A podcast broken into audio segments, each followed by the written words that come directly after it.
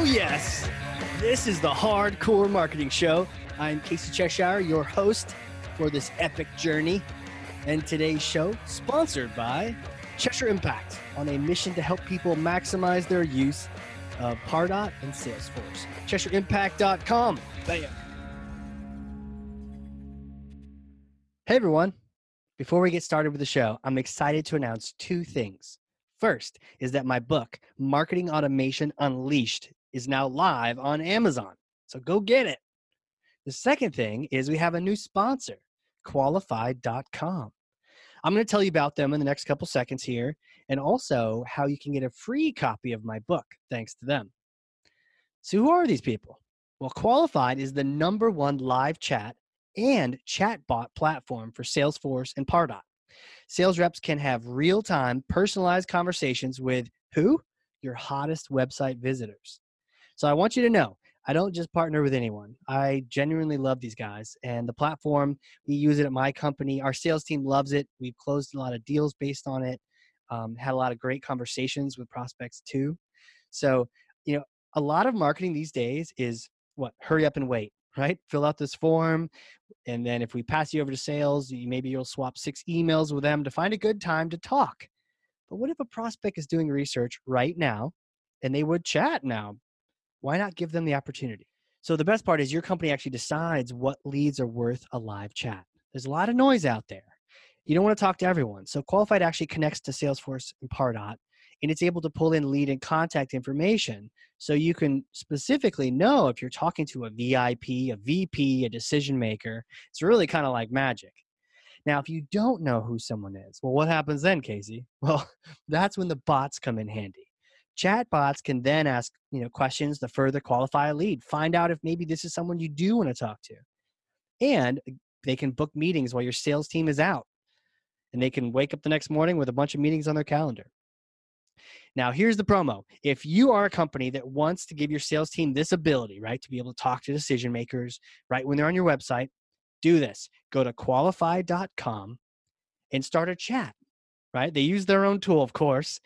Start a chat, tell them that Casey sent you. If you have Salesforce Pardot, when you schedule and then do a demo, they will send you a free copy of my book, Marketing Automation Unleashed. Not bad, right? Well, it's only while supplies last. So hop on this thing today. And that's it for sponsors. Let's get to the show. All right, just like that, I hit record, and this one, I'm excited. I was reviewing the notes our, our chat beforehand, and I, I can't wait to introduce you to who I'm talking to today. Uh, she is a marketing leader and ABM expert. Uh, she will be my ABM spirit guide for the next few minutes, talking me off the, the, the ledge. Um, she's very passionate, and she she she's an advocate for just that customer experience, the overall picture, and and talking to the the sale at the beginning and the retention at the end. And we're just going to dive into all of that. Previously, vice president of research at SiriusDecisions, uh, as well as the VP of marketing over at Engagio. Now a marketing consultant, Wait, Megan Heuer. here's the, the thought, right? We wanted to pick your brain. It's the marketing leadership series, talking to senior level marketers, understanding how you approach things. And then also, I know you have the experience from working at Sirius and, and just being an implementer in EM with Engagio. Wanted to get your, your, your, your take on all of that. And here you go. I'm going to pass you this. This is Thor's hammer. It's heavy, but you oh wow, one hand. That's that's impressive. So that's Thor's hammer. Take that and smash for me some kind of marketing myth bogus strategy, misconception. Just set the record straight once and for all. Oh my gosh, I was so happy when you told me I got to smash a myth. I didn't know I would get an actual hammer. That makes it even more oh, fun. 100%. Um, Thor's hammer at that. An awesome hammer. So here's the thing.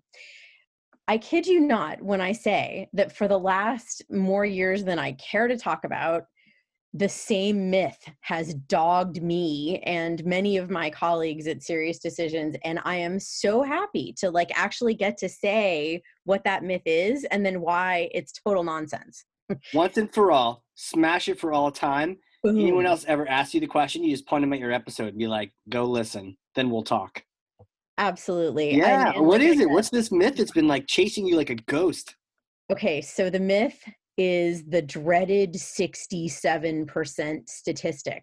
Okay. And I don't know why every analyst firm seems to have some version of the 67% statistic, but the myth, the wrong one, and I'm going to say this, it's like in capital letters with bright lights on it, the wrong one of the 67% is that 67% of the buyer's journey is over before sales gets involved.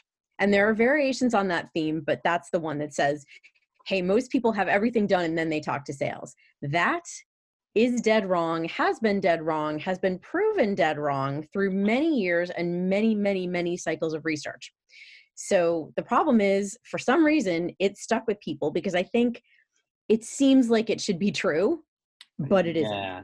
Right? It just isn't. The evidence, and this is literally thousands of B2B buyers describing in excruciating detail how they go through their buying cycle, right? And it's also many, many B2B sellers talking about when they win, what happens. Mm. Right. So it's both sides of the equation. It's not just, you know, the buyer and it's not just the seller. It's not just wishful thinking from the rest of us in marketing. It is, in fact, there's plenty of evidence on this one. And what the myth, what, what the correct statement is and was back in the day, believe it or not, 2013, crazy to say. So we should be careful believing things from 2013. But the real statement is that hmm. 67% of the buyer's journey is done digitally. Okay. So that's the correct statement. Now, what's different in that statement versus nobody talks to sales until 67% into the buyer's journey? Right. It's a subtle but important difference, right? And the difference is that when you win a deal, chances are the seller was involved in an early stage. And buyers want sellers involved in an early stage of buying. Yes, they are going online. Yes, they're attending, well, used to be attending events. And yes, they're talking to analysts or reviewing content, doing all of those things. And yes, a lot of that work is online. But at the same time, they are engaging with a seller. And that's really important because if, in particular, you're in a market where somebody needs to help you either figure out that you have a problem maybe you didn't know you had. So, mm-hmm. how am I going to do 70% of my research if I don't even know I have a problem? I'm not even right. looking. I didn't know, right?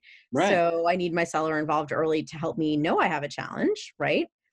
right. Um, and then part two of that is if I am solving for a challenge in a different way, very often early conversations with sellers help to set the terms of how I'm thinking about getting to my solution. And that's really important because those smart sellers are in there helping the buyer to crystallize their need and then clarify the solution they bring to the table, which may also make it harder for competitors to get in there. Right. Yeah. Um, and that's really important. And I think it's it's a mistake for companies to sort of give up on great sales enablement early in the sales process. And it's more true than ever now because we're competing for eyeballs with everybody else's great content and webcasts and online events and name your favorite. How do you stand out? Somebody you think has something useful to bring to the table, mm. i.e., a good seller, is a competitive advantage. Yeah.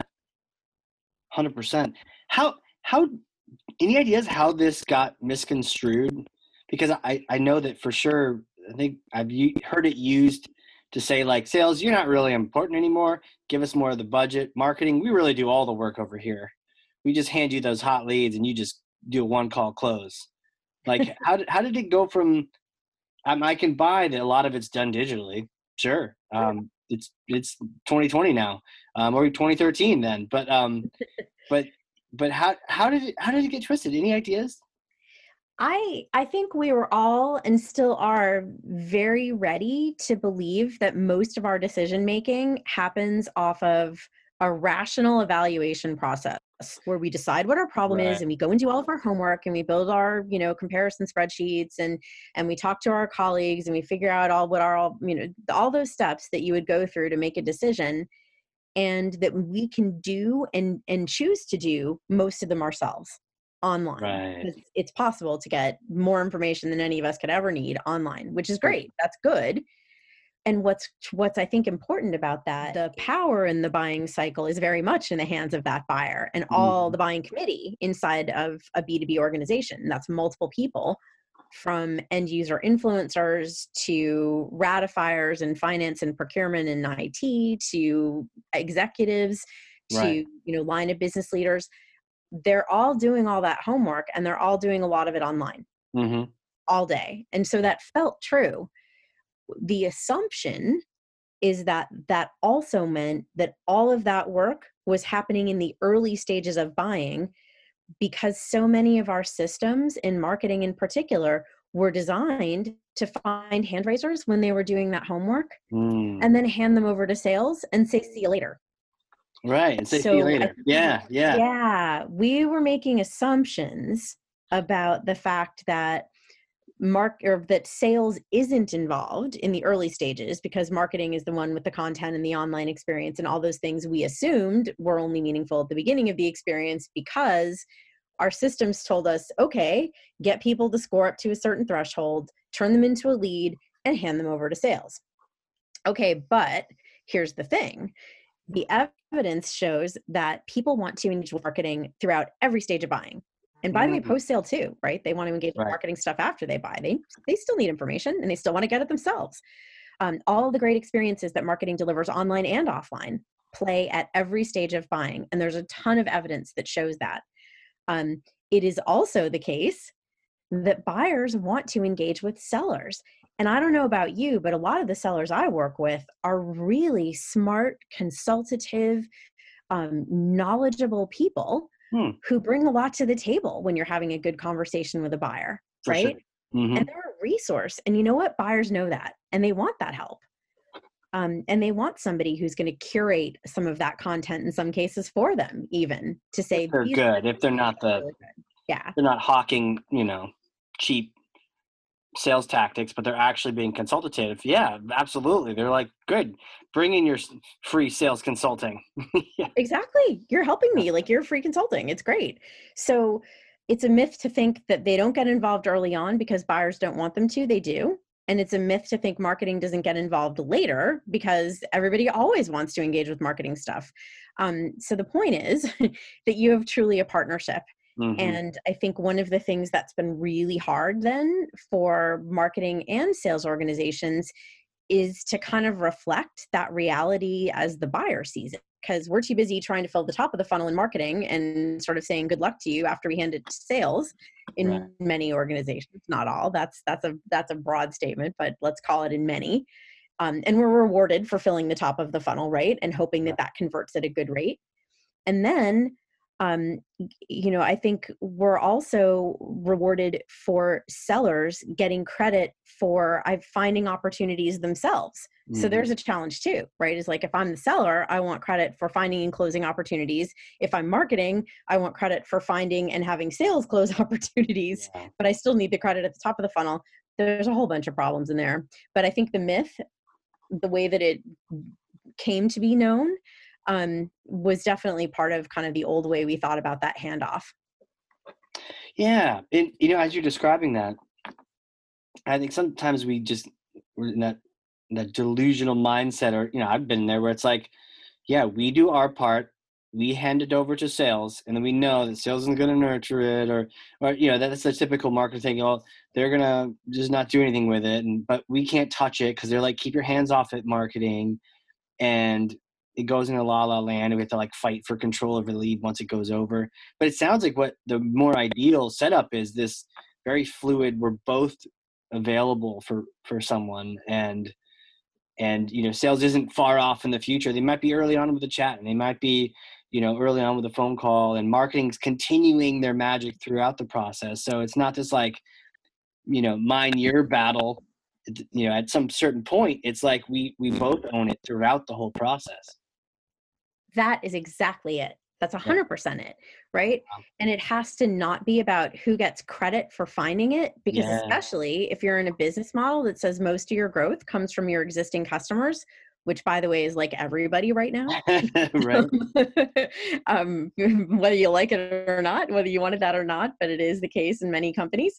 Um, you just have to stop fighting over credit and start paying attention to what people actually want to do and and what gets you to a yes. Um, and what gets you to our best friend, Mr. No Decision, and what gets you to a loss. Right. Get to something. Yeah. Right? Yeah. Yeah. see, Stop wasting time. you know, what path should we be on together? Right. How do you do that? Um, maybe it's simpler for me to ask you the question than for you to answer, but how do someone to stop fighting over credit? Because doesn't credit keep us around in the marketing world? You know, we're targets on our back. How do we how do we stop fighting over credit, but then still we're we're integrated part of the team and they're not like getting rid of us? Yeah, you know, that is such a hard question because it's Yeah. funny. I, I remember, um, like, literally, I thought an audience was going to start throwing things at me when I said in front of a large group of marketers that I thought they should sign up for a number. and, then Yeah, I oh yeah. and I mean, I honestly thought there were going to be pitchforks thrown, but, um, but I said, Why? and you know love the number. The number's good for you. Because to your point right at that time especially back in you know the scary days of 2013 and before like 2000 oh gosh whatever it was eight when i joined SiriusDecisions um, that was a big deal for marketing to be comfortable taking credit for a number to say hey we're you know we're not a cost center. We're bringing in money Right. um, and I think it was really important for a while for marketing to have that separate target because they got that credibility that they were willing to sign up for a number. They were willing to own, you know, part of that pipeline for sourcing it. right. They were willing to think about the fact that they couldn't just be, you know, an endless budget item that you know put on really big expensive events and did all this fancy advertising and sort of all that old school stuff okay. Yeah. um, but they were like no we're a strategic engine that engages customers where they want to be and at that time you know and even now it's digital right? They they want digital engagement and experiences. We are the keepers of that and that is a critical part of our buyer's journey um, and we should be keeping score. The question is how do you keep score in a credible way now when it's truly a partnership and Right? Because don't, you don't they say like when you're when you're married, don't keep score. Oh, But this is more of like a, a sports team partnership where yeah. if either of us aren't fitting the bill here, one of us has to go away. So we need to both step up. So, but how do you keep score and not build animosity or competition or? Yeah, I mean, I think first of all, it's got to be that, um, n- and this is where I like a lot of the things that are happening around like revenue operations, where you've got you know sales ops, marketing ops, and customer ops, kind of all becoming you know working together on data and planning.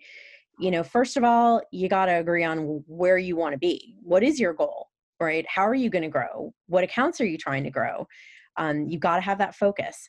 Okay, and then you start to break down the focus. Well, how much of that is going to be net new acquisition how much of that is cross sell how much of that is upsell how much of that is you know whatever else you may do to bring in revenue price increases or other things. But you get that really smart model going that says where growth will come from and then you break down and say and what part of that is sales marketing and i would argue customer too right? If you've got account managers or customer success there's a piece of that a part that they can play in that. Maybe not traditional sourcing but there's a part they play um, but you break that down and then you start to say all right if we think about the way that our buyers engage with us what part can we monitor to know whether or not we are bringing to the table what we should be?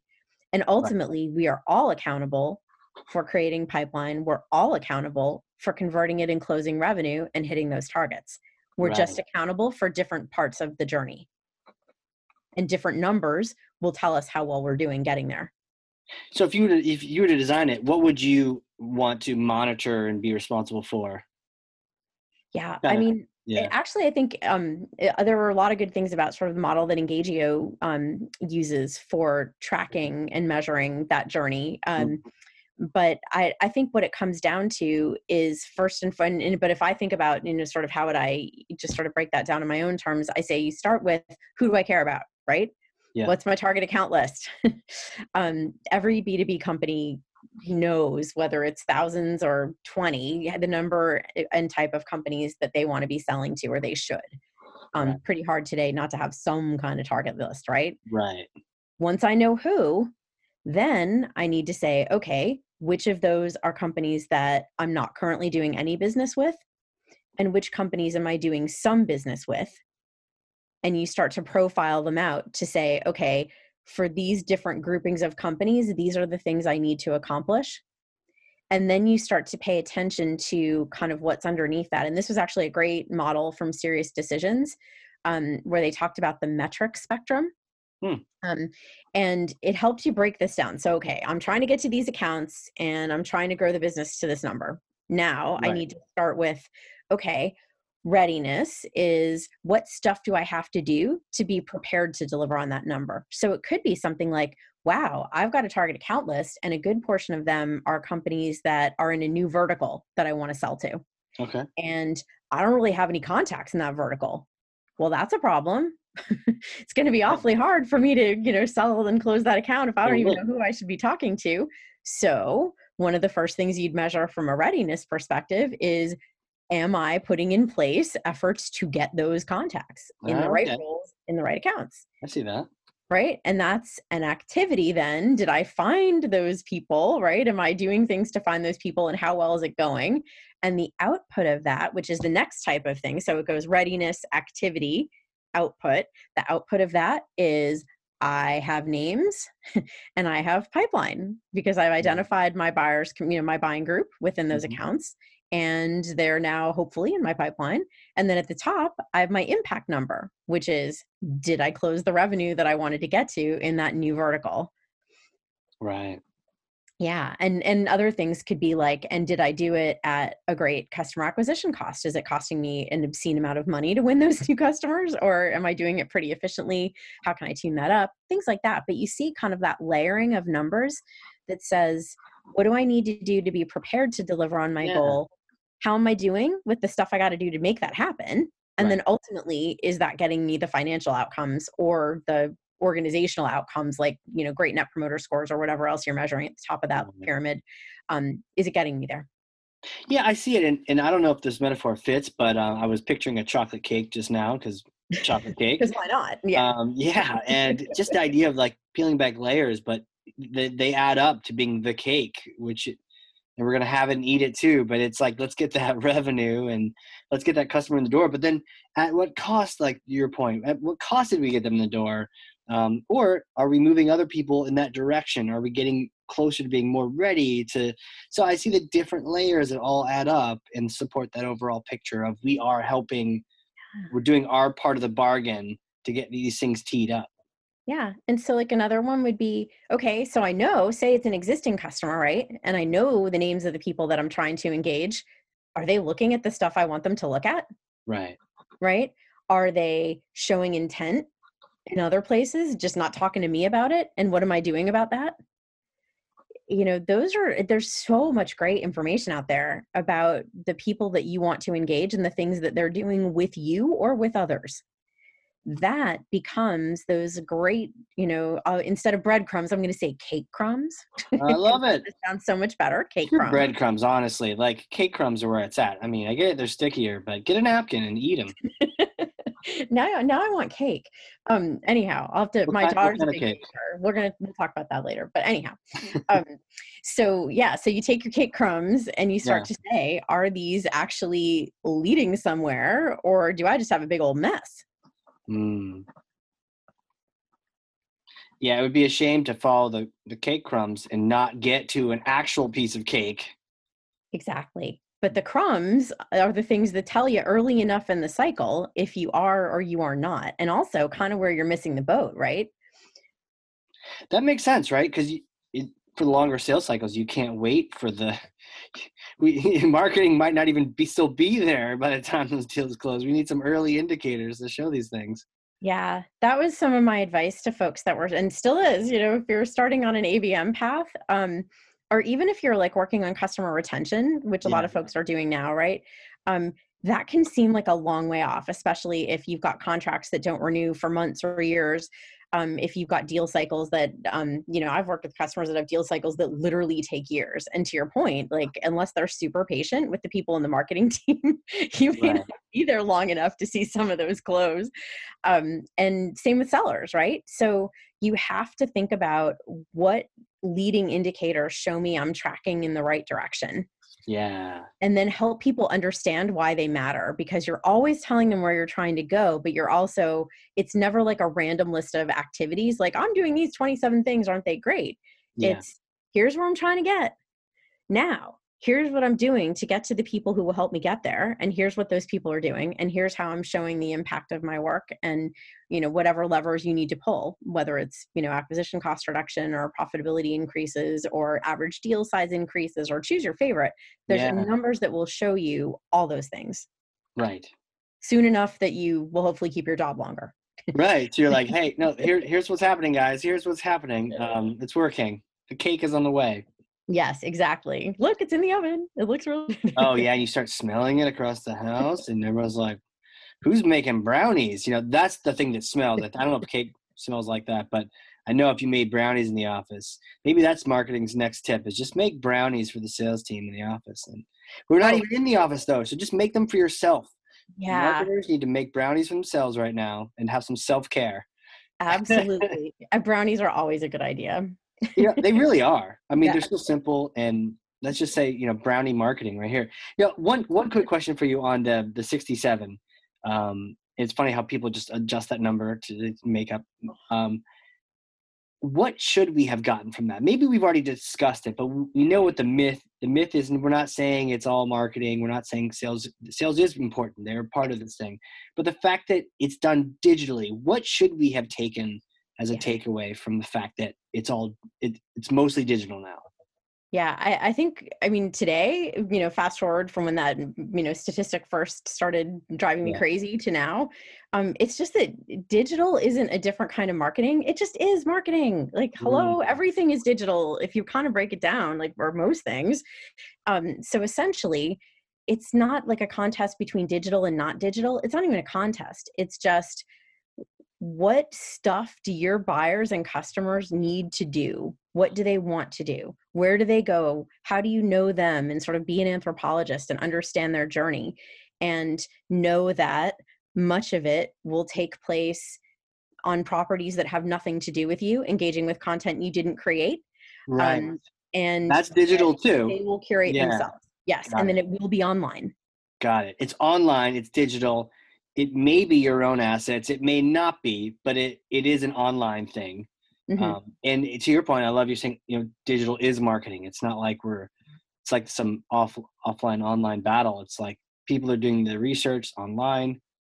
Uh, now are you then saying that is that where it came from? Because if two-thirds is digital and digital equals marketing are we saying two-thirds of it is marketing Hmm, interesting. I know you, you, that's a very logical argument, but the answer to that is no. It's actually sort of 50 50 sales led and marketing led tactics, if you want to look at it that way. At least the data that I've seen over many years okay. um, has said that a preponderance, or, or there, that, pardon me, an equal split at all stages, by the way, early, middle, and late. It's not even hmm. just like there's a, a more digital up front and less later. Nope it's kind of a 50-50 split now the interesting question will be given our current situation mm-hmm. um, how more of that will be digital by default True. so how well are we doing adapting and creating ways to fulfill the non-digital needs that customers have that they used to get from going to events they used to get from meetings they used to get from community engagement um, you know offline and online community engagement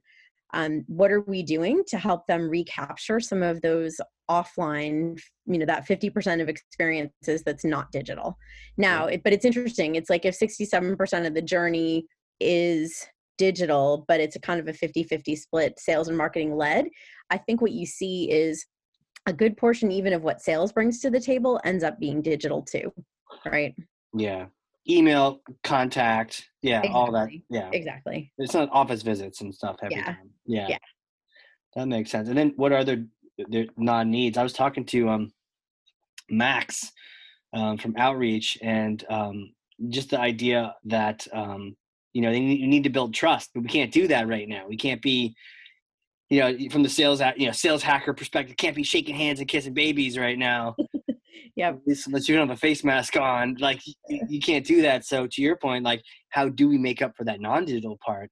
Um, it's interesting, and I, you know, I, video, you know, can only go so far because I've been meeting with people all day for weeks on Zoom, but somehow I really just want to hang out with any and all of you at the gas station down the street. I would be happy with that. like we can keep our distance, whatever, but like let's somewhere, please hang out, you know? Yeah. Zoom can only go the digital can only go so far.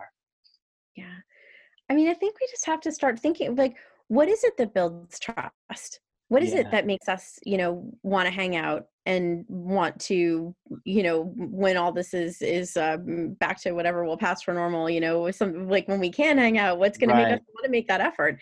And I think it's, you know, it, it comes down to thinking about, okay, well, people trust what other people say. Yeah. So are you, you know, making sure that you're introducing, you know, your prospects to your customers? Are you bringing in great customer evidence, customer stories? Mm, Um, are you just part of a community so people see you and they're like, oh, that person has some street cred. Like they actually hang out and talk about stuff that I care about. yeah. Um, and have clearly some knowledge and passion for it. So I should believe that they have something useful to tell me. Um, you know, or am I squandering it? And am I just like sending random LinkedIn saying, please connect with me? And I'm like, who are you? And no. you Yeah. know? Gosh, I hate that. It's the worst. It, I mean, there's always people doing bad marketing. I guess that's what makes us look good. But people like the LinkedIn spam, and you know, I got one the other day, um, and I get this email, and I recognize the last name because it was the husband of the wife who connected with me on LinkedIn like the day prior, And I was like, "Are you kidding me?" And it had his name on the email, so I called him. It was like Monday morning, and I wasn't mean because I, it's hard for me to be mean, but um, I was definitely not happy. And I was like, "Hey, I'm one of the guys you spammed, and that was no bueno, and I really don't like you." He's like, "Well, what do you want?" I was like, "If you do not email me, take me off." Blocked his wife. It, like, there's, a, I'll never. They won't even find me on LinkedIn anymore. Like, I'm dead to them. It's like, don't burn those bridges for some cheap tactic, you know? Yeah, and I mean, I just tend to ignore those because I know probably like somebody is telling that person, "Oh, you've got to try and connect with this person." Right. But oh, for goodness sake, give them better advice then. Yeah. Give them way better advice. Yeah. You know, I should be ignoring them, but just sometimes I just can't. Once in a while, you get one that's like way beyond the pale. And we used to get test ones too to see if we were falling for like fake LinkedIn's security wise in some of our Yes. jobs and and that was smart too because once but i mean i have to say some of the fake ones were like really like if i fell for that you have a whole other problem right. You know, I actually got a the worst one I ever got, and I actually screenshot it and um, and I put it in a presentation I have on deliverability. And it, it no kidding came from like an analyst. It wasn't serious, wasn't um but we were like and I didn't even realize but but the email broke so many rules and the thing was like, Hello, my name is so and so. I am actually sending you this message right now. And I'm like, Oh, are you kidding me? Like we're all in marketing. Okay. I know you're not doing that right now. I know this is like a group email. And the next thing was like, we have reviewed your website and have a couple ideas for you. Like, I know you didn't just now review my website. Um, and, it, and it was just like three lies right in a row at the very top of it. And I actually called the guy left a voicemail for him to be like, hey, this is a terrible, I didn't say that yet, but I was gonna be like, oh, I'd love to connect and see, like, is this a joke? Like, you're, you're an analyst. And, um, but he was on vacation, so I couldn't connect with him. But yeah, it's those, Aw. things. It's like if I wish people would give better advice on these tactics. yeah because it's i mean that is like the hardest job in the world you know I, I feel for bdrs right now oh my gosh like that's so hard you have to pick up that phone knowing that maybe it won't be somebody nice like you on the other end of the phone that it could Right. be somebody who's just had lord only knows what thrown at them and they're going to take it out on you you Yeah. know if i mean they're just going to be rude you just don't know how many times you're just not going to get anywhere it's really hard but at the same time um, i've seen also some really really good um, interesting and creative outreach um, Hmm. and especially when you know they've got something thoughtful to say about things that i might care about from a business perspective um, I think you know there's some good work now. I think, but the other kind of rotten piece of that is even if you have that right, even if you've done a beautiful job doing your homework, I still might not respond because I'm just not in market for your solution. Right. Um, but I'm hearing some evidence right now that in some cases, though, people are at least saying that, like they're saying, "Hey, thanks, this was a thoughtful message. I'm just not buying anything, or my budget's frozen until whenever," you know, that kind of thing. Um, so maybe we're all just being a little kinder, but I, you know, I I feel for the folks on those front lines too. You know, I as a marketer, I'd like uh, punitive action. So when I get spam, I love reporting it as spam because I'm like, I, I, I am you, and I know better. Don't do this. Um, yeah. But I will say, I would love a LinkedIn message that was like well thought and considered. I'd probably even take the call. Um, uh, like, please, my name is Casey Cheshire. Find me on LinkedIn. Send me a, a well-written hello, hello. Uh, we, we, know all about your things. We've listened to nine episodes of your podcast, and we bought your book, and we want to X, Y, and Z. Yes, here's my link. Let's do this thing. But yeah, I, I haven't gotten that. But to your point, the people that do that, that's the real win, and that shines when they when they take that extra effort. Yeah, but it's not easy. It's not. So, it's not. and then that's something too I think marketers can get better at right now is helping mm. people do that well and giving them the fodder to make it happen faster. Yes. You know, what kind of trends have you seen? I, I know you've done some work on the companies that grow versus the companies that don't, and like there's some winning attitudes, there's some, some winning strategies. What what what does the data show? Yeah, and and I'll say this is um, you know, pre 2020 right so oh, sure. You know, so so i think that's there may be some important differences in next year's go around to this but um and and uh when i was at this is i'll give a shout out to my friends at, at SiriusDecisions slash forrester um mm-hmm. who've done some really cool work in this area um in the emerging growth strategies practice just terrific work um and they took a look at companies that were growing at 40% a year versus those that weren't Okay. And I think most of the time when we think about companies that are growing at 40, 60, 100% a year, you know, you you picture i don't know about you i picture like people running around like crazy and just like doing whatever they can and and putting out fires and and just trying to execute as much as possible as quickly as possible you know yeah. with all that great money um right the interesting reality oh and by the way heavy focus then on the top of the funnel like just more more more like yeah. more here's my fleece blanket let me scan you at dreamforce. Precisely. Yeah, yeah that's yeah. what you want to think it is not the case. Hmm. those 40% plus a year companies thought and planned more around designing their tech stack.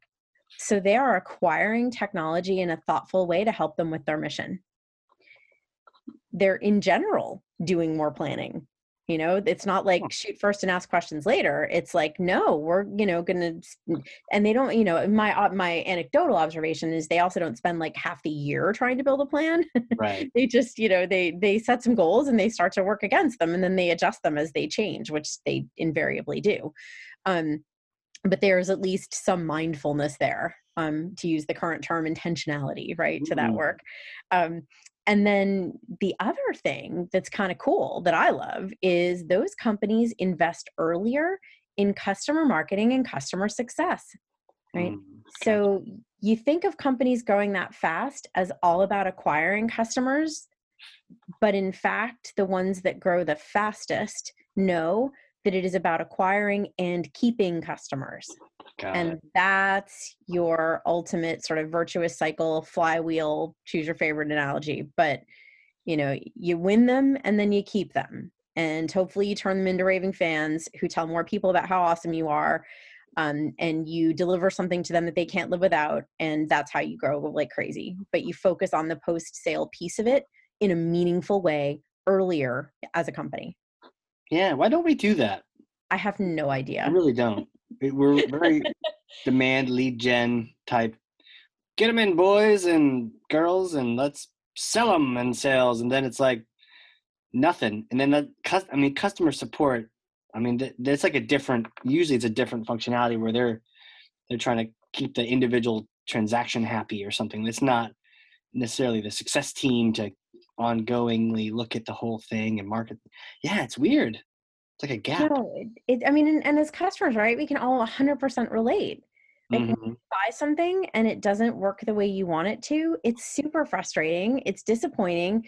Um, sometimes it's even embarrassing because you're trying to use this thing and it's like falling down in front of your manager or you know you're trying to like justify the investment you made and you can't because nobody wanted to use it. I mean uh yikes that's ugly. And i think it's also that we are pretty transactional historically about customer service exactly what you said. Um, i love the way that many customer success organizations are really picking that up as a mission and they're really thinking about themselves as as you know a continuation of that journey like how do we make good on the promise? Um, i think there's still more work to be done for companies to start to sort of understand okay here's what's really hard for our customers and here's how we always make it better. Um, i've been talking to folks lately about the you know the product led growth concept and companies mm. that sort of grow that way yeah. right? And all the really super fast growing companies um, that that are that model like a slack or others right? That just have really said hey our ability to grow is based on delivering something that customers love right. and that like grows itself that markets itself because it's so great. Um, that takes a really good understanding of your customer and their needs and their journey and you right. never let up on it. And that's you know and it doesn't have to be a product led growth per se it doesn't have to just be a software product any product right? Anything you sell are you making it as good and as easy to use as possible as meaningful to that person's day as possible? Mm-hmm. um, and if you're not why not? Like what's holding you back? Right. What would you say it, you you identify you're listening to this amazing podcast with these two amazing people on it and then you're like oh no i've given so much thought to nurturing all these different things other than or not even nurturing marketing to all these other people I've completely neglected customers and there's so much goodies I can get there. Yeah. Is there a first step you take to sort of rectify that problem to start fixing that and addressing it? Yeah, I'd first figure out who do you need to be talking to? Right? It starts okay. and and this is something like we're pretty good at on the pre-sale side of identifying gosh, who, you know, who are our buyer personas? Well, guess what? You get to do the same thing for customers. Who are my customer personas? And most of the time um, many companies just think of that as as an end user um, but it probably isn't just an end user there's that end user's manager maybe ah. and then there's um, the you know the, the, executive in the company who may have been part of making that decision or may have to justify it again mm-hmm. And also if you want to have your company's brand and experience sort of be understood by more senior people you've got to keep them in mind and speak to them if it's appropriate to your product i mean if it has nothing to do with them then that's a different thing but they're not one of your personas then right. but if it's you know if it's kind of a, a thing where executives need to know your company and you need to have um, a pretty good network within the organization as most b2b companies do right. sit down and figure out what those roles are right and then think about okay, and how am I doing at helping them? What am I doing to help them? You know, and journey mapping does not have to be like I used to do some scary giant journey mapping projects that took months and months and terrified people, but they were good. they just right. took a really long time. Most companies, especially high growth companies, don't really want to spend that time. And maybe they don't even have a journey that's that complicated. Mm-hmm. There's ways to make it easy, but do it at that persona level and say, okay, let, fine, let's start with the end user what yeah. happens the minute after they buy the the ink's you know dry on the DocuSign? Yep. Now what? Right. And just start there, and then have everybody who's involved in helping that customer get together and walk through. If I'm in, if I'm the customer, what happens to me? But just make sure you keep that customer hat on, and even spending a couple of hours on right after somebody buys what happens you'll find a couple of things that you could do differently and better most likely um, but then um, this the the other piece is once you get through sort of the initial they just signed up and they're onboarded that's when the real problems begin because most of the time then the poor customer it's like good luck to them. You don't do anything to help them mm-hmm. um, or you provide standard documentation and and go find you know whatever you need or i'll talk to my customer success person but you're not sort of mindfully guiding them through that journey and the things that they could do to be successful and you're not engaging their boss and their boss's boss with like hey here's what your team's doing they're great there's so many different things that you can be doing um, to help in the post onboarding i'll call it the ongoing stages ah. and and again just like mapping it out what would help somebody get value and how do we know if they're going off the rails and how do we know if they're like really on the rails and they could maybe help other customers do great things by sharing their story there's so many good things all but it just takes a little bit of time for a lot of benefit Right. And the companies that are growing are mindful of this and they're mindful of who. And I can see how, I mean, it brings up a great point. I mean, marketers really need to make sure they have personas in the first place for their buyers, but then that may change. That person that signs that check may not really be involved, and there may be a new person that wasn't really part of that that committee or even that decision that now is either the end user or or some other part, some other player. And just understanding what kind of experience they're going to have can go a long way to getting five more customers from that one referral. 100% right that's the that's what the product led growth movement sort of says right is yeah. is that if you get more people to be like wow this is great i need that right. um you know and i'm telling two friends like there you go there's you know the best kind of marketing you can buy and by the way customers want content online experiences they want events right. they want all those great things that marketing does they want community engagement um marketing's just fantastic at that yeah. and we don't always apply our toolkit in that way but we're so good at it we should marketing is freaking awesome. Um, we just got to make sure we keep our our audience in mind, our customer persona.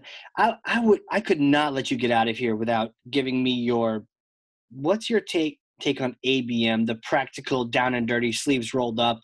Um, you've worked at um, you know a SaaS provider of solutions for it. Like, what is it really? Buzzwords aside, all that stuff aside, what is ABM really? Honestly, I think it's just being realistic about who you should be selling to. Got it. Right. And I see a lot of target account lists that I would consider to be more wishful thinking than reality. And I know how they end up that way. And I and I understand that and and that's fine. But you know, um, hoping does not make it happen always. Right. And I think that's where companies can be really mindful about who are truly the best folks to buy our solution. And it may be the case that they don't know they should be buying our solution yet, and that's fine. And that's a different style of marketing and selling. Right. Um, but at least we have to be realistic about why we're putting them on the list and how hard or easy it's going to be to win them over and how much and what we can know about them to make that work better for them and for us. Yeah. But it's just like be real, you know. As my old boss at Sirius used to say, the Fortune 500 is not a segment. that's a good point. Yeah, that's yeah, that's our target. Yeah, we're just gonna go after those guys. That, great. Meeting adjourned. We're Just gonna go after those guys. It's so much more than that. Yeah. Any software company. Um, okay. right. like I, I, you know and it's just and the, the the thing that makes that scary then is then there's just so much inefficiency in your selling and your marketing. And the beautiful thing and i think what people sort of gravitated to in the early days of ABM but that's still kind of the promise of it is it just makes your life so much easier. Once you mm. say who you're trying to engage then you know i always used to say it's a math problem and a personality test right? The math problem is like, okay, here's the whatever 2000 companies that we believe we should be selling to. Right. And now here are the five people in them or the five roles. I don't know the actual people that I need to get to to make right. that happen. Right. Okay. Then there's my plan. And I know if that's going to be a new sale. I know if it's going to be cross sell. I know if it's going to be upsell. All those things. Like it just becomes that's the math problem part. And the personality test is knowing what those people care about and what their needs are and how you can make them successful and what things that they're trying to accomplish and and you know whatever else you want to know about them and mm-hmm. and that's the art part of it and then you combine those two things and that's a way more fun way to spend the day than the fortune 500 right because your success will be there and that's fun and you can point to that and you can keep doing more of that um, makes total sense. all day. All day all day every day 24 7 people. This marketing train does not stop it doesn't have to. Down the clock. hey, where's this all going? What, what, what do you? I know the future is kind of hard to think about, even for myself. I'm like in COVID right now. I'm thinking, where's the first place I'm going when I'm getting out of here? But like, where's the where's marketing going? What what happens when we get out of here? Do you do you see anything? What's your predictions in terms of you know anything coming around we should take keep our eyes open for or watch out for? Yeah, um, I think we're going to continue to see sort of a bigger and bigger difference between the companies who take advantage of what it's possible to know about their prospects and customers and companies that don't. right? Mm. So those completely tone deaf or random and generic messages that we're all getting, um, contrast those with the quality ones, with the people whose calls you do take. Going to be real obvious who's doing their homework and who isn't because it's so much easier to do your homework now. I mean, between first party data, third party data, um, tools that serve that up in a beautiful and simple way and can deliver that right to your inbox every morning and say, here's who's engaging and here's what they care about and here's what they're doing, um, combined with all the information that we could be pulling together about, you know, what we could talk to them about all the great customer stories we could be pulling you know those those differences will be very obvious. Um, and i also think companies really can't hide behind not paying attention to experience and product quality. That gets found out way too easily. It's just so transparent right? Mhm. what what works and what doesn't who makes good on their promises and who doesn't.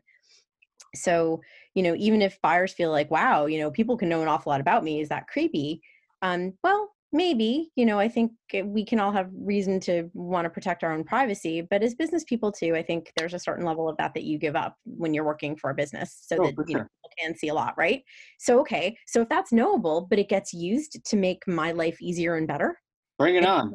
point things in front of me yeah great like and it'll be clear um, who's doing that and i think companies that don't follow the lead of those 40% plus growth companies and invest in a great post sale experience and Mm. helping companies truly get value that's going to be obvious too because i mean one of the questions i heard all the time was what are you going to replace in my tech stack Mm, right what goes away? Yeah. Yep. What because I've already got so many tools. Like, what's yours bringing to the table? And and I'm already not getting value from half of them. So and, and if I'm God forbid I'm one of the half of them, right? And and I'm one of the ones that are like, why would I renew? I'm not getting anything. No one's using it.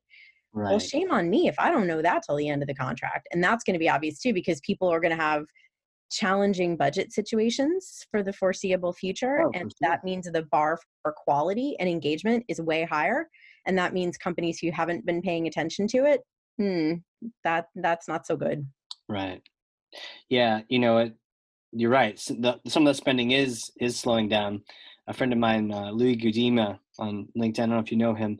He has um, sort of a Boston marketing breakfast. He's kind of a thought leader. He's got a he's got a book out and everything. Um, really cool guy. Um, he he wrote that he surveyed you know customers his tribe or his list of marketers and something like 56 of them have said that there's some kind of freeze on spending whether it's indefinite or one month or three months. And i, I commented and i said um, how much money to give me a list of the people the other 44% who haven't suspended anything? Great bring them on. Give, give me that list. I want to know who's uh, still spending. Uh, but you're right we need to know that. And i love how you said that you know shame on us if if we don't know if we're not listening until you've just not renewed. And we're like because that's too late you don't fix things when people have already committed to the decision of saying i'm out. And you you might be able to pull a couple percent back off the edge but if they've made that they may have already gone down the cycle with the with the alternative. So you're just sort of being informed. By the way we're breaking up. Like Yeah. that's not the time to work on your relationship. Uh, you need to be listening and actively working with people um, before that and there's so much great technology out there you know Mm. that's what ai Yeah. conversational marketing and all these things like there's so many ways to make that so much easier so much more cost effective um, to feed it with great data like it, it- it's just bringing all those pieces together i think is it takes some help and companies need to have some guidance for how to do it yeah um, but it is doable and that kind of vision of an optimized customer experience pre and post sale with you know technology technology maybe it'll blow that 67% out of the water maybe it'll you know it'll end up being way higher than that down the road um, with sellers engaging you know via digital means if you know depending on sort of how how long things continue as they are but um, all those technologies make that easier and more effective um, as Right. long as we embrace them and we bring our humanity to them. Right. Yeah, the humanity side so huge. You you mentioned the customer stories earlier. Um, what makes a great customer story? Ha, that it's not about a product. Right? um, and and I know I'm I am not necessarily in the majority opinion on this one. So I, I suspect if you asked you know a bunch of great marketing leaders you know who thought about this a lot, we'd have different opinions on this one. So I'll mm-hmm. I'll share my perspective. But those great um, marketing leaders aren't on the show. They're just yeah, you know, well, they hey, then they get their turn and they can say what they think. But, well, yeah, we'll we'll take their word for it if they're ever on the show. But until then, they're just they're secondary. yeah. There you go. Um, but you know, it's like make it about the other person because everybody's got a great story to tell. And your job then, as the person helping them tell that story, is to make it about their story. The minute you start going into the list of questions about, tell me how fabulous our product or solution is, hmm. tell me what results you got from our solution, you're going to make your story really super boring and you're going to take all the passion out of the person telling the story. Now, once in a while, you get somebody who um, will make that sing as well. But most of the time, I think when you invite somebody to just talk about what was the cool project you were on or what was the hard problem that your boss told you you needed to solve? Now tell me like what did you do? Tell me about who on your team really helped you or tell me about if there were you know products or, or solution partners who helped you do it great and if you want to talk about that if not whatever you know talk about your dog i don't care but tell me who helped you and how they helped. Tell me about the people who got in the way or the problems that got in the way. What made that hard? You know every story needs a villain you know what made it hard. Um, and then you know give them that chance to to like tell you about how they reached the promised land and how they got to that great outcome and what it felt like. Wow. um, and you can encourage them to measure that too right say. So what numbers did you have to put in front of the ceo to win that award? Right. You know? Um, but there's ways to get what you need as a product marketer or as a person trying to get to an outcome for your brand. Yeah but i think personally you get there better every time by just asking people to make themselves the star of the story and helping them do that. Yeah make them the star of it. That's really i love um i probably say i love a lot um every story needs a villain. As you were describing it that sounds like a real story. As i'm thinking about sometimes the things that i think of as customer stories is like look how great we are here's some data points and you're like yeah i assumed it would be some fluff piece. Question for you we're working on one right now at Chesh, yeah. and um, we there was a you know customer that had pardot we do pardot all day every day right? And, and had pardot and they're like man it's, a, it's like working i guess um, how, could you help us out? And, and somehow we swooped in and we worked together and then i think they saw like some double digit growth in leads and things things got better how do you how do you make that not about like cheshire impact or like how do you make that not about me more about them? Do you you know what's your how would you sort of like write that? Or what kind of things would you ask to fill in the details? I'd probably ask them to go back and talk more about what made them say eh, it's okay. Mm. you know, tell me why. Like, what things did you wish it would do? What things did you feel like you couldn't do? Or what things weren't you doing? Right. And very often that'll get people to start being kind of thoughtful about well, you know what? Actually, it goes back to we probably didn't choose our target account list as well as we could have. And so, therefore, we were sending stuff out to all of these people and we didn't know if they cared or not. And most of them didn't, you know, no surprise right. or, you know, whatever outcome you might get to. But, but get them to dig into the challenge a little more. And then that starts to help you get your story arc, find that villain. Oh, okay. Well, it sounds like actually, you know, one of the things that was kind of a problem for you is this. So, tell me about how you started to think of ways that you could solve it and now one of those solutions could be, you know what, we actually kind of hit a brick wall and we really didn't know. So we reached out to you because we heard you guys were great and we asked you for help. You know, you can you can go all Oprah on them and just start saying, "So what did it feel like to ask for help? Like was that comfortable for you? Was that hard for you? Like how could we have made that better? How, you know, what things about it were good?" Like just keep asking about the experience and and ask about how people felt. Um yeah but i do think you also have to get to some of those numbers. Like that's that's probably one of the things um, especially when i was looking at all the amazing award submissions that we would get at SiriusDecisions every year before our big event the summit. And um, first of all it was just an honor that people like raised their hand and put the time in to fill those out. Yeah. and second of all it was amazing to see the things they were doing. But i would say the thing that very often we would need to help people refine and get more from was the data um, mm-hmm. so i also think if you've got a client that you're like wow our you know customer whether your product or for you guys yourself you know or whether it's for yeah. somebody else like when you're beginning with that customer i always say take a before picture yeah right you got to know how ugly the house looked to know that yeah. it was beautiful after you put in the gorgeous landscaping like right. You know and so always get the before picture even if it's painful or embarrassing like say listen you're going to love me later because i'm going to make you look so good in front of your boss because you're going to be able to show them and the things that were not good um not throwing them under the bus for creating the results of course just saying right. here's what it is and then saying okay, over time, let's look at how we're tracking in terms of improving some of those numbers. And maybe you even need to encourage them to look at some different numbers that maybe they're not today. But if you do that earlier in your cycle with the customer, then six months, three months even down the road, you're going to have some nice evidence to point to, and mm-hmm. so will they. Right. So will they. If it can help them out too, I think that makes a big difference. This is something that they would be proud to have yeah, I mean, and if we all start with that in mind, right? What's going to make your customer proud? What's going to get them promoted? Like that was one of my favorite outcomes. My first year starting the SiriusDecisions account-based marketing practice back. Oh my gosh, like eight years ago or some crazy number. Wow, you um, started it? Yeah. yes. I did, um, but I had help. Um, and you know, I think one of the things that um, we as a team were most proud of is within a couple of years of launching that practice, so many of our first clients got promoted and won mm. internal awards wow. because the work they were doing was so good. And and you know sure we were there coaching. Part of it was these were just really smart motivated you know people who got it and did great work mm-hmm. and it got recognized but i mean how cool is that? If you're a coach and you watch the people that you're coaching like win and you know get to whatever the playoffs are like That's you're going to be pretty happy. yeah. and that was that was just so amazing to see that outcome but it was because it had to be about them. Like what's going to get you promoted? Even just asking people that what's going to get you promoted?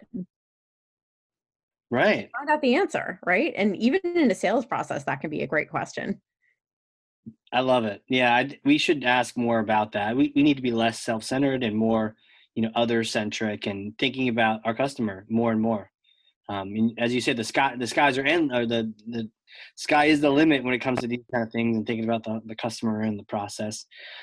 My question really now is like, who are you? Can you take us back back in time, like you know, little Megan days? Um, what was it like growing up like you know did you always know you're going to be in marketing? What was it like? And you know talk us through some of the, the big points. Yeah you know what? I honestly thought i was going to be a journalist like probably from about fifth grade ish on. Yeah. Um, i mean always like I can look back at like writing I did when I was like six, and the spelling actually still is kind of atrocious, if I'm honest. um, but I definitely had some creative spelling back then. But I've always loved to write, um, so I kind of figured I'd end up with something in that direction. Mm-hmm. Um, and I um, I thought I was going to be a journalist, and I think it was partly because I've always really loved interviewing people and telling their stories, like hearing what they're working on. Just kind of what we were just talking about, right? Is is yeah. some of those same skills. Um, and I uh, I was you know the editor of the paper in high school and and when I was at UConn, you know, I was an English major, so I did a lot of writing, but I wasn't a journalism major. Somewhere in the back of my head must have been this probably isn't going to end well for me if I'm a journalism right. major um, but I'll uh, a spoiler alert in this story. Um, and actually had the honor of being the news editor at the daily campus at UConn, which is goes out to 20, well, it did at that time, went out to 20,000 people a day, which really? was really cool. Jeez, like literally had to drive at four o'clock in the morning with the newspaper and drop it off at the printer. Heaven help us. Really? yep. Um, and yeah, laid out the pages and you just, you know, you had literally every single day. Well, not weekends because, well, it was UConn and that's, a, like that's a big publication but, then to be that frequent. Yeah. I mean, I had 20 people on my reporting team. No kidding. news editor. Yeah. Um, which makes you question their judgment really at that time, but, but well, uh, it was fun. Yeah. Um, loved every minute of it. But here's the interesting thing is um, throughout that time, I did get to work with a lot of the people who were journalism majors and who were just really, really talented investigative reporters. Like they would go to a meeting at whatever crazy, you know, department in the university and they would come out with like you know watergate and i wouldn't you know Right. um i always want to see the good in things i always want to tell a happy story Right. um, and I always loved doing more like feature work and highlighting people's great accomplishments or Right. challenges or struggles or just interesting human stories. And there's a place for that in journalism, but um, you know, I, I what I recognized from the people that were on my team that were super good at it is I did not have their killer instinct for the story and like that desire to go do the skullduggery. It's just not my thing And stick Um, people, you know. yeah you- and I, but i loved writing and i loved you know being thoughtful about the issues and doing the research and doing all that sort of thing so you know i stayed on the path and about halfway through my senior year i was like oh i shouldn't be a journalist Right. so Oh, so i and that was that was an interesting moment to sort of figure that out was but there actually um, a moment, or was it sort of? yeah it kind of was it kind of Yeah. was like i i think i got to a place where i was like this is not the path i want to take because they my my colleagues then were all so excited about competing for a job at the hartford the danbury news times or you know all these great papers i was like yeah i that no that just doesn't Yeah. sound like fun to Not me really excited by that. I Yeah. know, and I was like, wow, that's not good because they're gonna have to fight tooth and nail to win those jobs, and I don't even want to fight. Like, Right.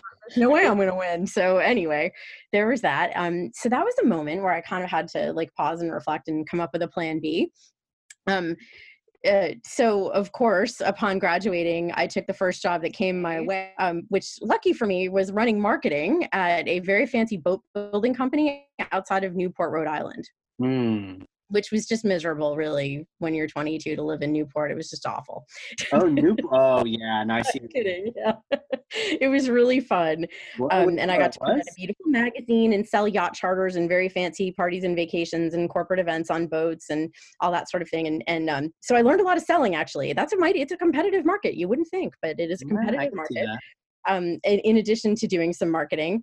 Um, but it was a small family run company, and, and unless somebody died, I wasn't getting a promotion. So um, I didn't wish anyone ill. So I had to get a grown up job. Right. Um, so, of course, I decided to go be a consultant at Gartner oh, of course. because that makes any sense Like whatsoever. that's that's a crazy transition though to go from just the the yacht parties to uh, Gartner.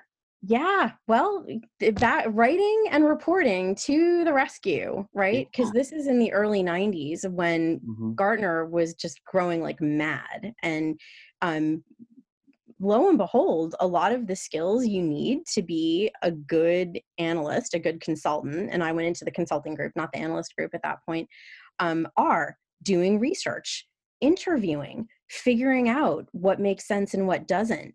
Um, getting you know really great information from Mhm. experts and oh by the way they actually hired me initially as an editor to go through every single piece of information that left the consulting group because if you don't have quality control well bad things happen when you're moving very fast and you're putting things in front of cios and they have spelling mistakes Right. Sixty-seven could turn into eighty percent. yeah so a funny thing happens when you read every single last piece of work that comes out of a consulting organization.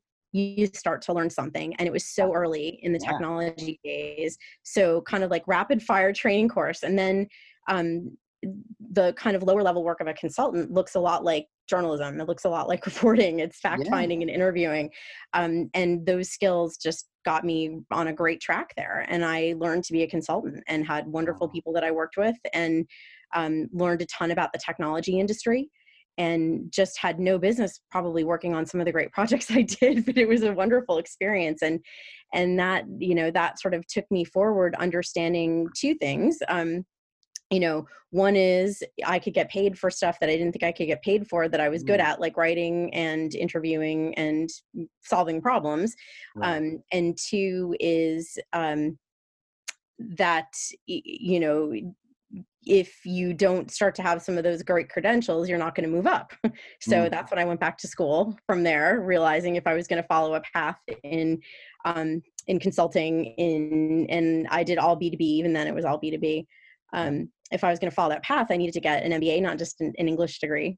So Right. went back to school um, so that I'd have the MBA after my name, which was a wonderful experience, and and actually really got to um, take advantage of the program that I was part of. Had a wonderful entrepreneurship strategy and technology component, Oh, neat. which was very cool. Yeah. So got to kind of create my own path there, which then you know took me back to different roles in consulting and being a practitioner and those kinds of things. But it kind of just goes back to some of those same skills, right? Of of just being curious and asking questions and wanting to solve problems. You know, that's if that's stuff you're good at, you know, people will keep you busy.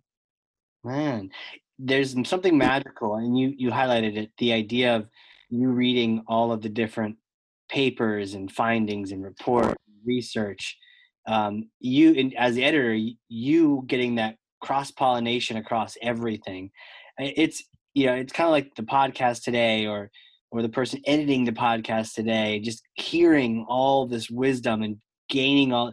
It's amazing, right? And um, yeah, I could see how that you would become an expert in a very short time just for because you've dotted the i's on all these papers you you know them Well, and, and had to interview the analysts who came up with the brilliant research and the consultants who were working with the client and sitting in on all those interviews. So not only were you reading sort of the output of it, but you got to see the input, right? How you arrived at those conclusions and the things that Ah. you learned and the the context for it yeah, okay and and the definitions and the language and all that stuff. I mean, that was just such a gift at that point in my career and super fun too. And gosh, those folks were really, really smart. like it was know, fun to hang out with them. but that's good though you want to be the person that doesn't feel like the smartest person in the room it's like opposite logic you know it's it's great not being that per- the smartest person in the room because you can just learn from everyone Yeah. Well, I always liked what somebody said to me. I don't know who came up with this to begin with. Sounds like a Steve Martin kind of thing. But, you know, if you're the smartest person in the room, you're in the wrong room. ah there you go right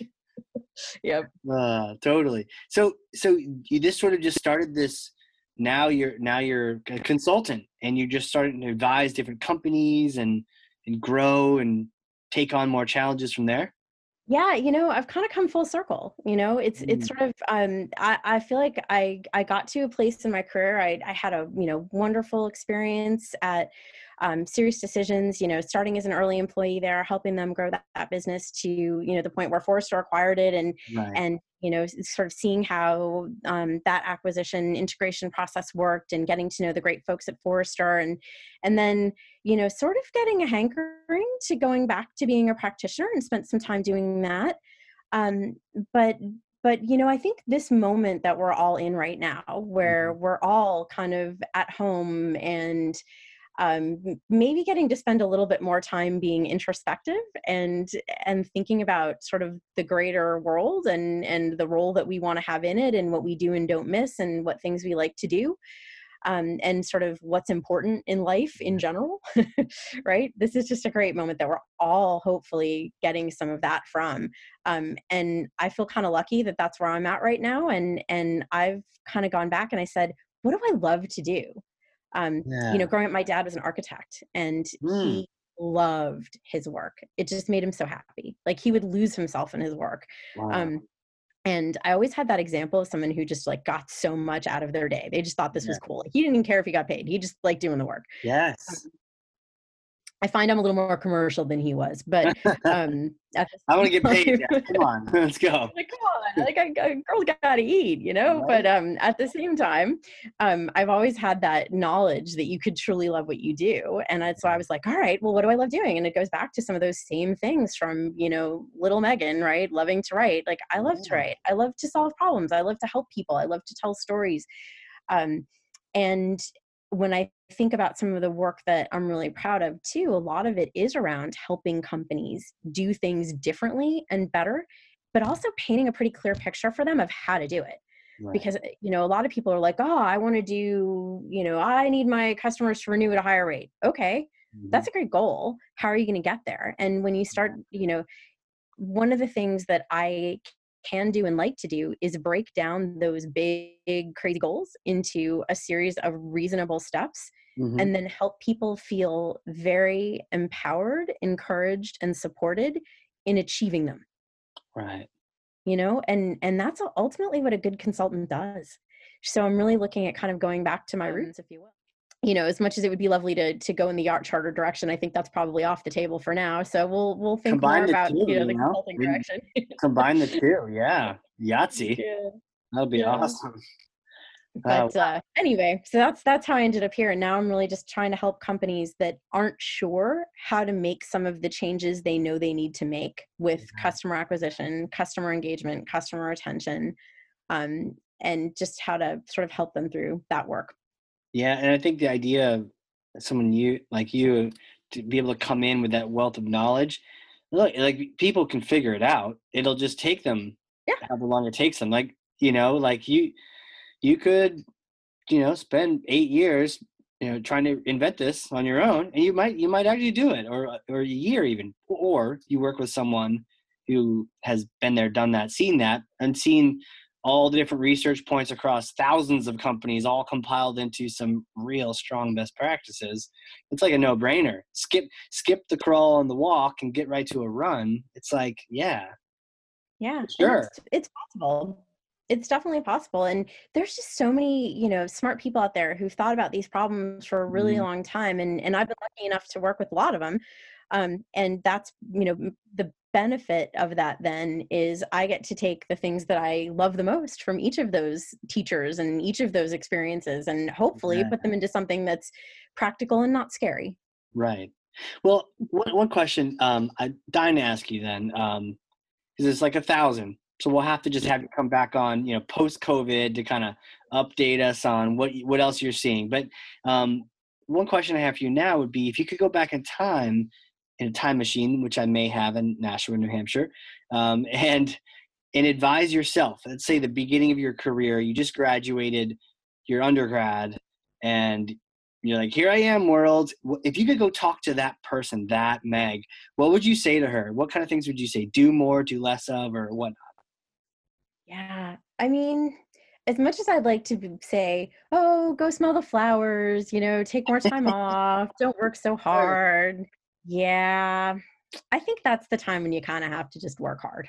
like so I would go I think I'd I'd probably still stick with yeah. you know what if you want to be in a great position, you know, when you're not in your 20s, you're probably in your or your 30s, you're going to need to, you know, spend some time making those investments early in your career. So I'd probably not tell myself anything different about that. Probably what I would advise though is it's okay to be human and it's okay to be you. Um I think at that time, kind of like coming out of the 80s and going into the 90s, you know, as a young professional, I think you know i think you think you need to have at least at that time you know you need the blue suit with the white shirt and you know don't have too much personality and just say yes to stuff that people ask you um you know within moral boundaries of course but uh, yeah. you know but uh um you know just uh kind of assume that what you're being told is okay. And I think being open to being more curious, asking more questions, and being a better advocate, I think, for yourself is mm-hmm. something that I would have told, I, I, would go back and tell myself, mm-hmm. you know, mm-hmm. don't be afraid to ask, like, hey, you know, what's your advice for my career? Like, where do you see this company going? Like, right. you know, um, and that was something that I observed of some of my colleagues who were earlier in their career, in particular at Sirius, a lot of the great folks that kind of grew up in the sales organization there, they were so good at you know at that point in their careers about asking senior leaders hard questions about where the mm-hmm. business was going and where they saw their careers going and what support they could get and being advocates for themselves and and i really admired that and i think that's something that i would go back and tell my you know 25 year old self like hey you're doing good work you're bringing value and in consulting you literally know you're bringing value because they keep score in the form of right. hours and dollars right you know if you're bringing value so that's nice too i think the keeping score piece is is a is a good part when you can really feel confident about then going and saying so okay you know what's next like where am i going with this yeah. help me with my career path and not being afraid to ask about that i don't think i was eh, i didn't empower myself enough i mean mm. it ended up fine yeah. but you know maybe it could have ended up there faster or with me worrying a little less had i been bolder and and more willing to be open about the questions i had or the needs that i had i like that I like that. So so much wisdom to that, you know. And and what I love about it is you're not saying, you know, like oh, I'm gonna change this or you know bet on the Patriots for this Super Bowl. you, are saying like, you know, do, you you even, I know you worked hard. So you're not even telling yourself to not work hard. You're not telling yourself to work harder, though. I noticed that part. not harder. I'm not sure that's possible. Oh, like, yikes. It's like you, you're going to work hard in the next couple years. You don't even know it yet, but do that. Keep doing that, and uh, it'll be worth it. But here are other things you can advocate for yourself and all of that. That's amazing. Oh, and also get yeah. some sleep for God's sake. Like I say, like there were many years and I'm like, how in heaven's name did I ever get through that? Because I just didn't sleep enough. And I think that that's a lesson I've learned too is just get some rest. Um, and hopefully all of us are able to do that now. But um, that, yeah, sleep is good. Say though, it, you worked hard, and the the fact that you're not even getting that much sleep, like you were clearly hustling, grinding it out, learning what you could, and that's why you're successful. That's why you're the top of the marketing food chain. I mean, it's not like you randomly woke up one day and found yourself, oh look at me, I'm a CMO, I do marketing, right? It's like you you worked hard and you and you learned constantly. It was amazing. Yeah, hard work isn't a bad thing. I think it's a good yeah. thing. You know, I mean, yes, have some boundaries. Like, don't be an idiot. But right. at the same time, you know, it gets you somewhere. It does pay off. And I wish I could tell people there was some like magic formula. And some people do have luck, but I don't know. The more like if you ask those folks to tell their stories, the ones that just seem like they were lucky, they worked really hard to be that lucky. Yeah. Was it like it's like skill and timing, you know, skill and preparation and you can be ready to capture the luck when it comes on by kind of thing yeah. Exactly exactly you know and and i don't mind i mean and that goes back to too if you like what you're doing i'm not going to pretend like oh if you love your job you'll never feel like you work. No you're going to feel like you work but yeah. at least the day is going to be a heck of a lot more interesting if you like the work you're doing and that's you know that's why i'm kind of excited about the future to sort of you know go back to things that i just love. Yeah yeah and time flies too like your dad the architect like time flies. Like this podcast has flown by. um, where can people connect with you? You know what? I'm not hard to find. Like LinkedIn, easy. I'm forever posting things and commenting on things. And, you know, Megan Heuer, LinkedIn, that's probably the easiest place these days. Just don't send me a generic message. Tell me oh, God, where the heck you came from. If you did, I disavow any knowledge of you. Say you heard it on, heard on the podcast. Heuer, yeah. right? Get the last name correct. Um, and yeah, say, hey, we, we heard you on the podcast and I wanted to connect. Or, um, you know, if you want to uh, get some consulting, huh? Get some of this knowledge in there. Uh, definitely reach out. Yeah, give awesome. me great problems to solve. That's what I want to do. Yeah, yeah, solve problems. Just attack go for it and, and, see those changes happen and help people grow help people get those promotions and all those kind of good things absolutely that's it this has been so much fun. Thank you so much for being on here. Like I literally could talk to you all day, um, but I think we'll let you um, get a few other things done. well, we're both East Coast. It's closing in on dinner time, so hopefully uh, you and I both get to do some cooking. That's right. It's about it's about time for some Chianti. That's for sure. um, hey, you know, um, for those listening, if you've learned something, and I know you have, because I literally have two pages of notes over here, then share this with someone be a thought leader to one person, four people, like 12, I don't know, 48, 97 people. Just get that message out, LinkedIn, whatever. The things that Meg is talking about are fantastic, simplifying things like ABM. You will never ever need to worry about that myth with SiriusDecisions. Now you understand it's digital and sales is important, but how can we work together as a team? Amazing stuff. Thank you so much again, Megan Heuer. You're amazing. Oh, thank you so much, Casey. This was so much fun. I loved it. Yeah, yeah. So we will we'll have to come back and, and talk more. This is just uh, super fantastic. Well, my pleasure, absolutely. And thank you again for having me. Absolutely. And for those listening, this has been the Hard Corps Marketing Show. We will catch you all next time. See ya. All right. A big thank you to today's sponsors Cheshire Impact helping marketers and sales win, maximizing the use of Pardot and Salesforce. And a big thank you to Qualified.com, the number one live chat and chat bot platform for Salesforce and Pardot. Remember the giveaway. If you have Salesforce Pardot and you want a free copy of my book, Marketing Automation Unleashed, then you go over to qualified.com, engage in a chat, do a demo, and tell them that Casey sent you, and that book will be on its way to your door. All right. We'll see you all in the next one.